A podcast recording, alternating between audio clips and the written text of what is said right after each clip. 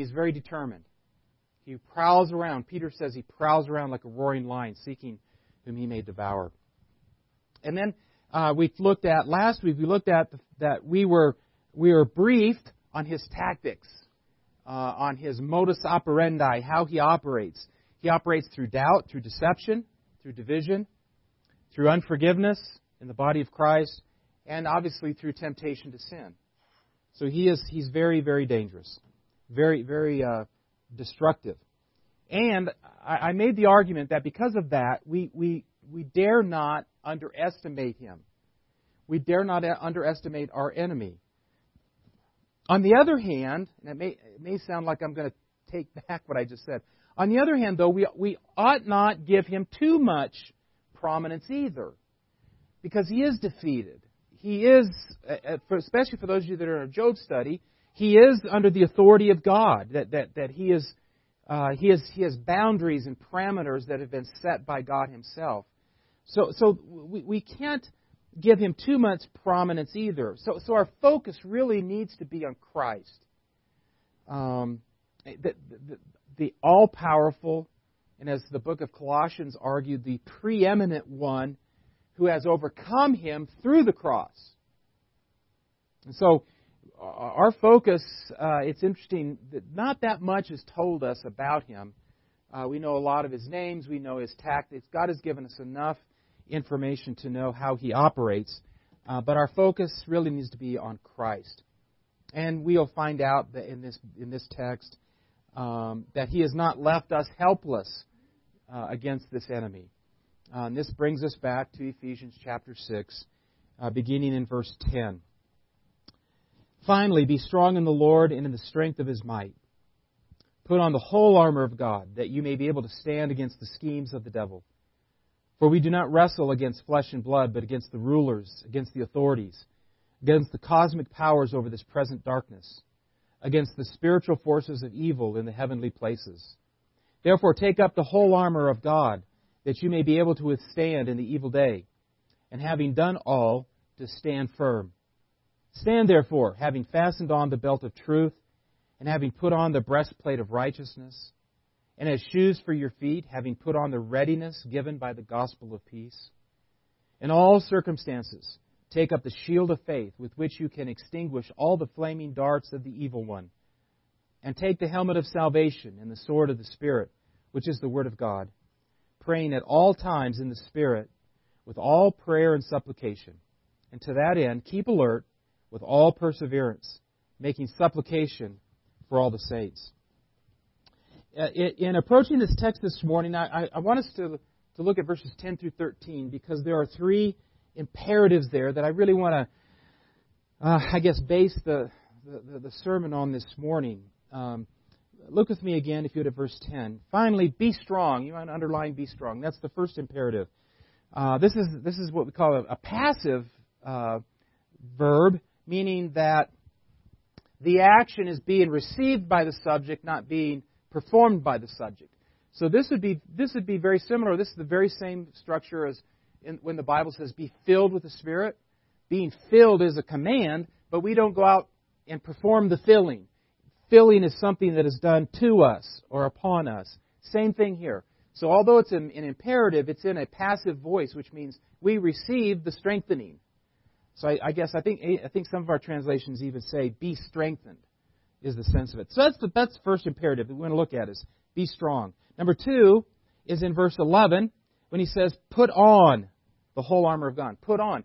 That's another imperative. This is a what we call a middle voice. Now, oftentimes middle voice doesn't mean mean anything, but here I think it does. I think the middle voice is reflexive. In other words, it says it's something that you do to yourself. So he's saying, you yourselves put on the whole armor of God. So, Passive, be strengthened. Now you yourselves put on the full armor of God. That's the second imperative. The third imperative is in verse 13. Take up. Therefore, take up. Now, there's really, I guess, contextually, there's, there's really very little difference between take up and put on.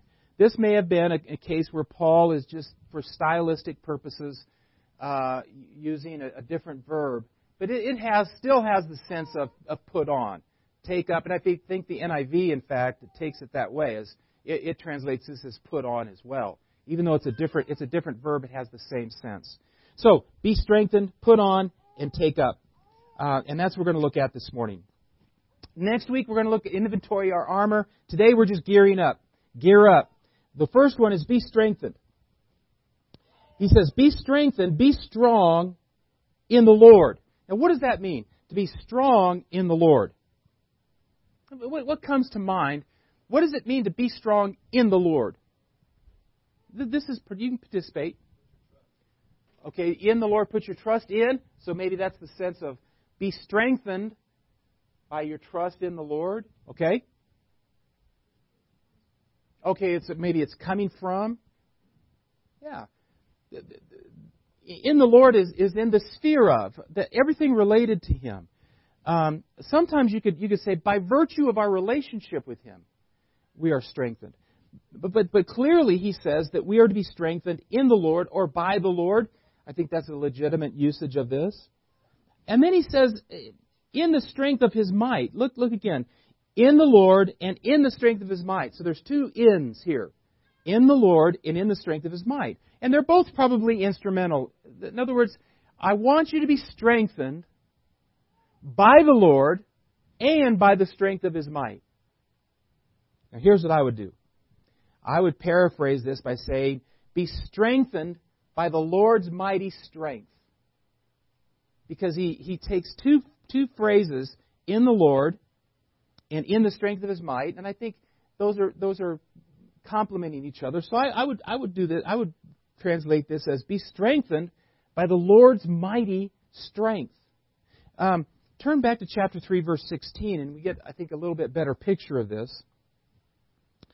Ephesians 3:16.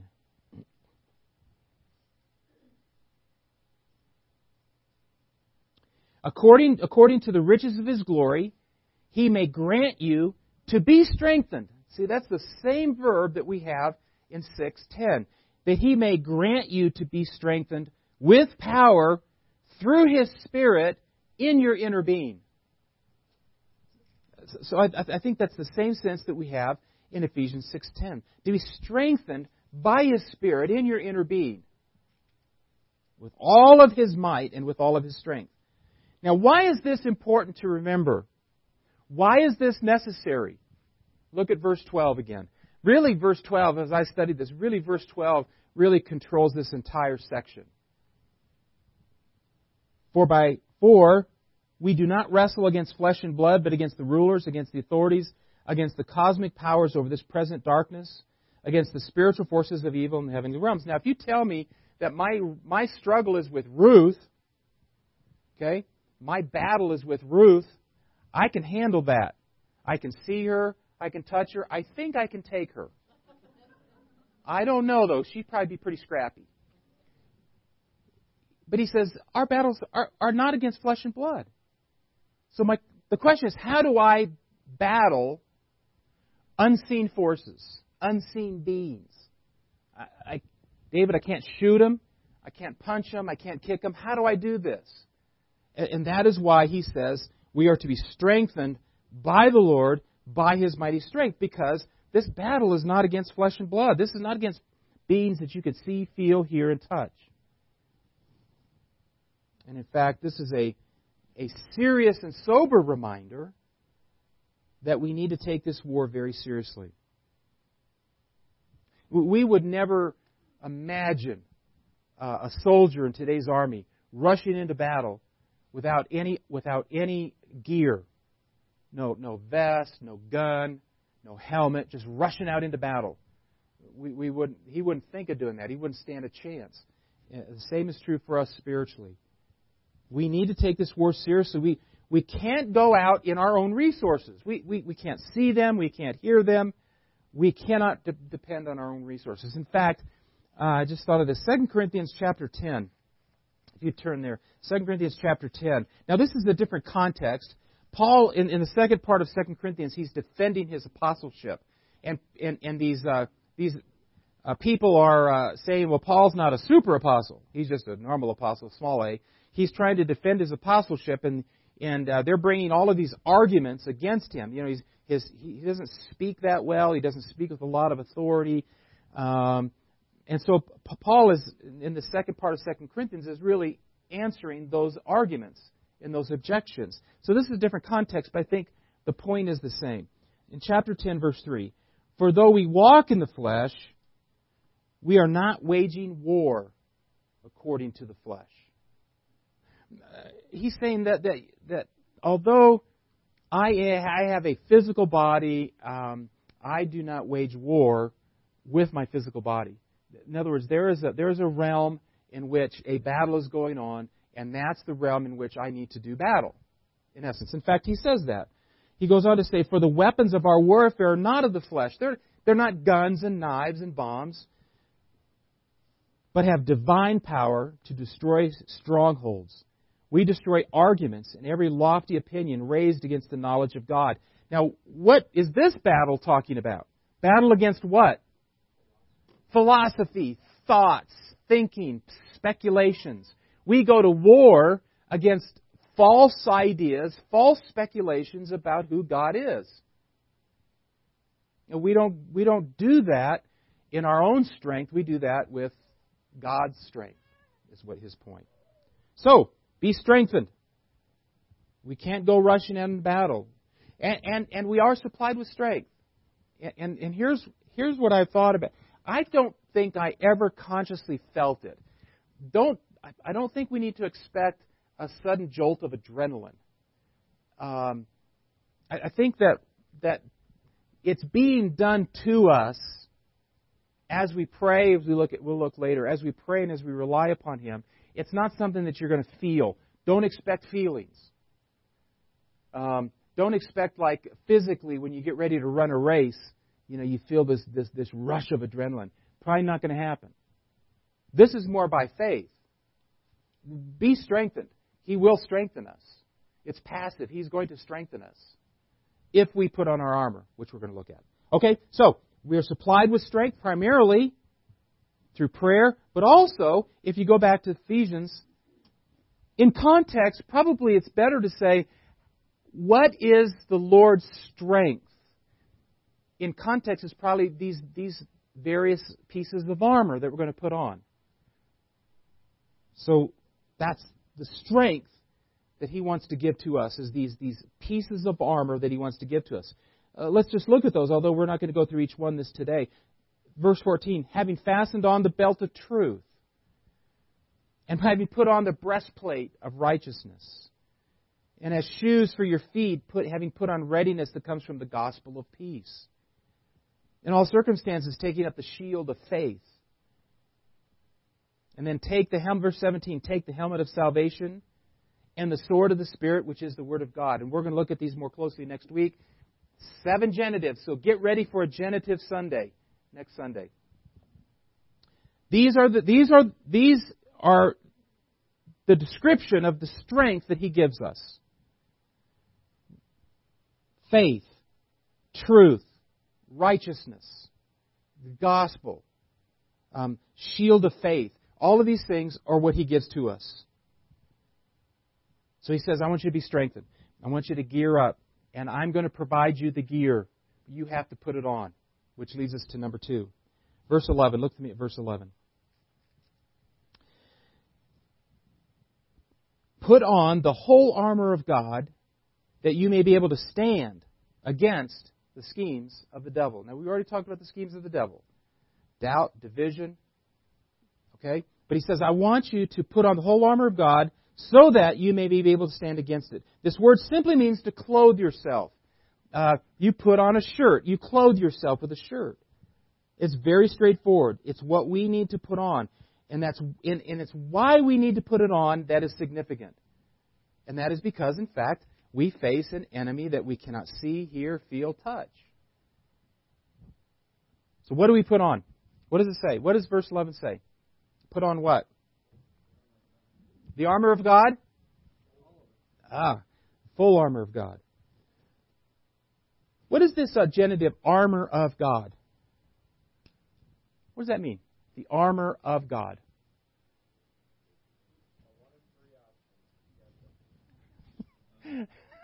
what are they? Armor, that comes from God, that is characterized by God. There, there's a lot of different options.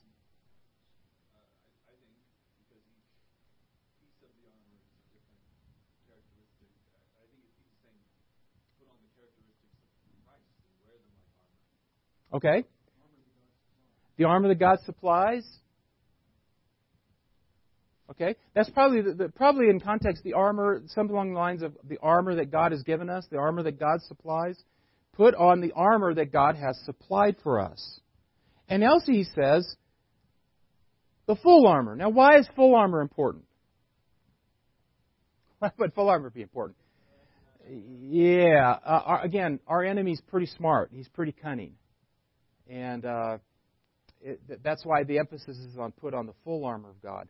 Now here, I can't remember until I started studying this passage. I just can't remember in the near and distant future how consciously I've been in terms of number one that, that I'm in a battle, that, that there's a spiritual battle, there's spiritual warfare going on, and number two that I have consciously have done this. Now we'll we'll see next week what more specifically what that looks like.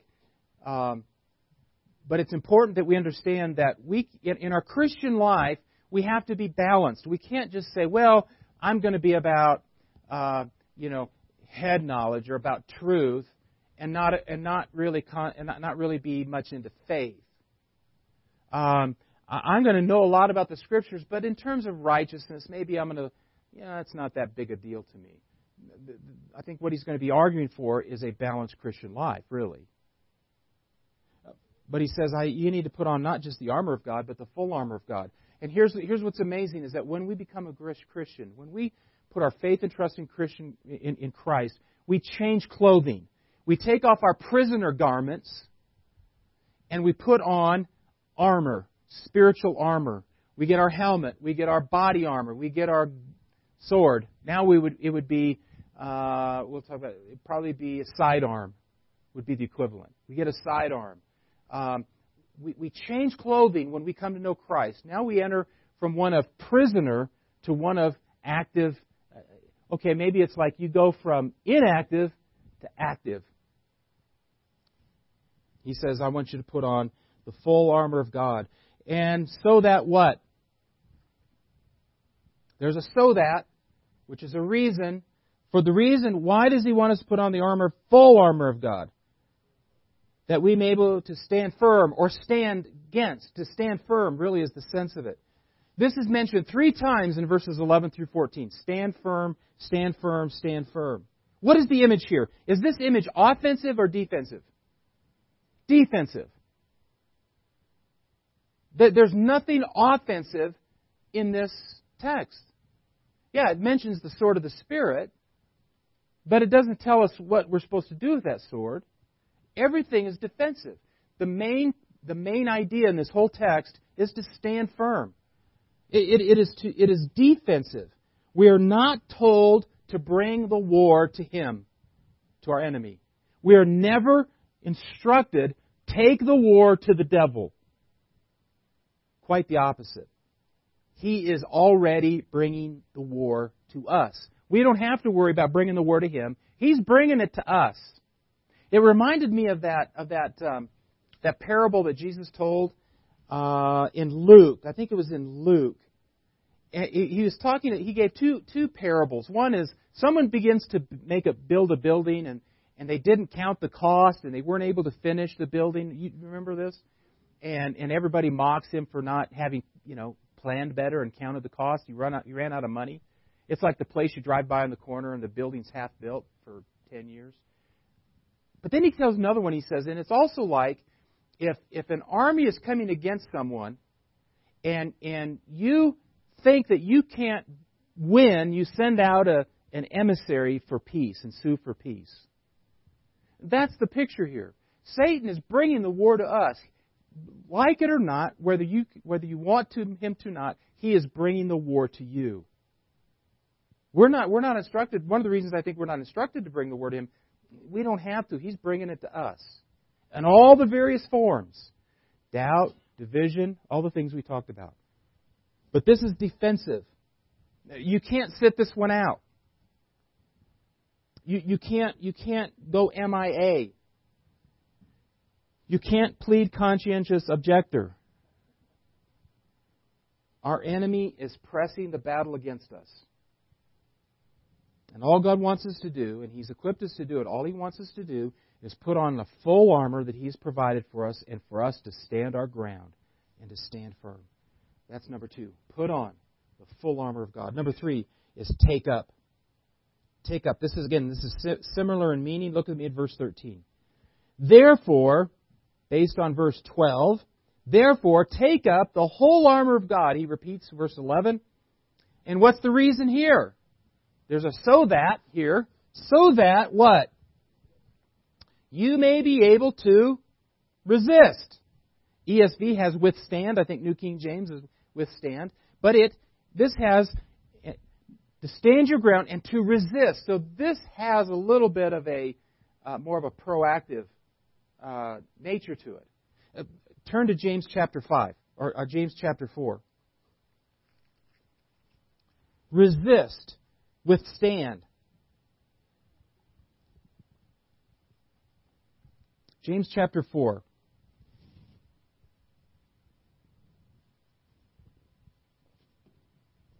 Verse 7.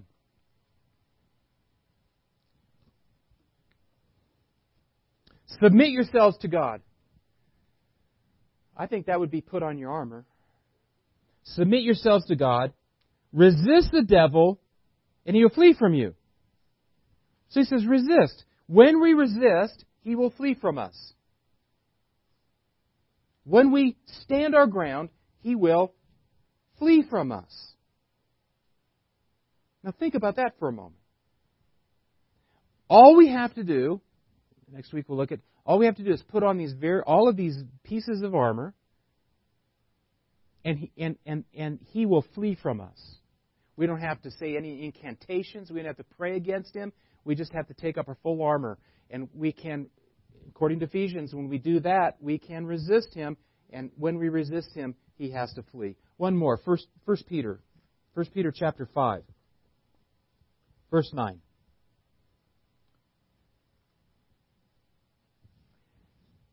Resist him. Him is the devil who's prowling around like a roaring lion. Resist him, firm in your faith, knowing that the same kinds of suffering are being experienced by your brotherhood throughout the world. Resist him, firm in your faith. Not go after him, not attack him, not pray against him, but just simply resist him. And we resist him, in, according to Ephesians, we resist him by putting on the full armor of God. Why else? Verse 13. That you may be able to resist, stand firm in what? In the evil day. What's the evil day? Well, some have suggested that this evil day is some kind of eschatological end of time. Um, this, uh, some again, some kind of you know, end time manifestation of Satan. If it was some kind of end time, well, the end time hasn't come yet, and so he he warned them to put on the full armor of God. If the end time they would never ever possibly experience the end time, then why would they need to put on the full armor of God? I think it's probably the, the, the sense of it is probably whenever the evil day comes. And the evil day I take to be whenever we face the onslaught of our enemy. He describes that as an evil day. Whenever we face the forces, uh, the, the, the, demonic forces in a, in a spiritual warfare, that Paul describes as an evil day. So whenever that day occurs, which is, could be every single day, whenever it occurs, you will be able to resist. What's that? Okay, let's look at 516. Ah, yeah, great, Tom. Thank you. Uh, making the best use of time because the days are evil. I mean, first of all, just the days we live in are evil days, but also a description of, of when he comes against us. When he comes against us. Good, good. take up, um, so that, so that what? We may be, may be able to resist. Well, put in, put into, let, us we've been talking about all the individual pieces. Now let's put into big picture what, what Paul is saying here in verses 10 through 13. He's saying a couple things. He's saying, first of all, we, we have an enemy that, that is spiritual in nature. And so you need to do spiritual battle on a spiritual level. Because he's cunning, he is smart, he is uh, deceptive, um, he's destructive, um, he's desperate. um, so I, I, want you to, the only way you're going to be able to do battle against him is, is on a spiritual level. And I don't want you to go after him because you don't, first of all, you don't have to. He's bringing the battle to you. But number two is, um, that is what Christ's work was. Christ's work on the cross was the offensive battle waged against the enemy. He did the battle for us. He fought the battle for us, and He won for us. So that's another reason why we, we don't press the battle against Him. Christ already did that for us and won. Remember, we talked about in Colossians, He's defeated.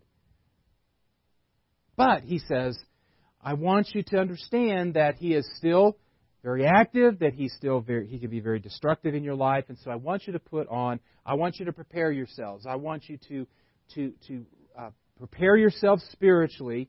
And as you do, and I would say to the extent that we do, we will be able to resist him. And as we resist him, he flees from us. But we know that when he flees, he'll come back.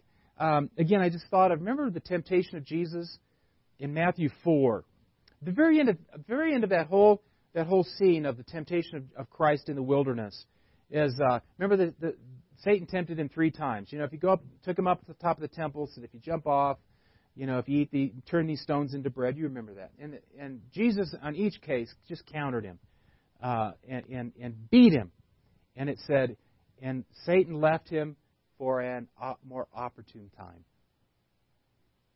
That's why he says that this is this is a daily battle this, this has nothing to do with demon possession. This has nothing to do with demon um, harassment. But there is a level, guys, there is a level of spiritual warfare that you and I battle with. Let me just give you one. Let me give you another tactic that we have to lethargy. That's a, that's a tactic of the enemy. Just become we become, become lethargic in our faith. And what happens is we let our guard down we become lethargic, when we become lazy, when we become, um, uh, when we don't take God's word seriously, we don't take prayer seriously, we're letting our guard down. We're taking our armor off. So this doesn't have. I'm not. Please don't hear me saying or hear the Paul saying that there's going to be some kind of supernatural manifestation in this warfare. This warfare, I, I would probably say, is very subtle, much more subtle in, in our culture. I know Tom's brothers have shared uh, in other places of the world, it's not quite so subtle. But in our culture, it seems to be very subtle, especially against believers. Anything to keep us if being effective in our Christian life, take that as spiritual warfare. So be strengthened by his mighty strength, by putting on, by taking up, by gearing up, every single day. Every single day. Does anybody know where the Bible says that that, that uh, I'm trying to think of where it is. Where Satan takes a vacation. Buddy. Neil, you got it? Where he takes he takes some time off. Uh, I thought I. He doesn't. He doesn't take vacations. He doesn't take summer breaks. He doesn't go to. Well, maybe he does go to Cozumel. I think he probably is Cozumel. Spring break, definitely he's there. Um, uh, guys, this is this this is why we it's important for us to stay in the Word and to stay in prayer. This is why it's important for us to know what is true, so that we not be deceived. Truth is important. Uh, the, the, the, the, for instance, the study in Genesis in creation. This is important. This is this is an, a, an element of spiritual warfare. All these things are, are part of putting on our armor in order to be to effectively resist the onslaught of the, of the evil one when he comes against us in all of his subtle, maybe sometimes not so subtle ways. That we stand our ground, that we stand firm in our faith, as we'll look at next week. So, what is being advocated here? Uh, three. Today's number one. Number one, what is being ad- advocated here is not aggression, but resistance. Spiritual warfare is about resistance, not aggression. Um, I think God is saying, stay in your lane. Um, your lane is resistance, uh, not aggression. And the way we resist Him is by putting on all the pieces of the armor. And we're going to look at each one of those pieces of the armor next Sunday. What is being advocated here is not aggression, but resistance. Let's pray. Father, we thank you that you have not left us helpless or powerless. Um, Lord, it's time to gear up. Every single day we need to gear up. We need to put on the full armor uh, that you've provided for us. We need to take our stand and we need to resist the evil one as he comes against us in all of his various forms through doubt, through division, um, Lord, through deception, through tempting us to sin, uh, through an unforgiving heart, all the many ways that you have revealed to us that He comes against us. So, Lord, I pray that we as a church, each individual one of us, would every single day gear up for this battle. And Lord, as next week as we as we look at the, the individual pieces of armor, it's just it's a beautiful picture uh, of all that you provided for us. You've not left us helpless. You've not left us powerless. You will ultimately protect us and watch over us, but we must put on our armor.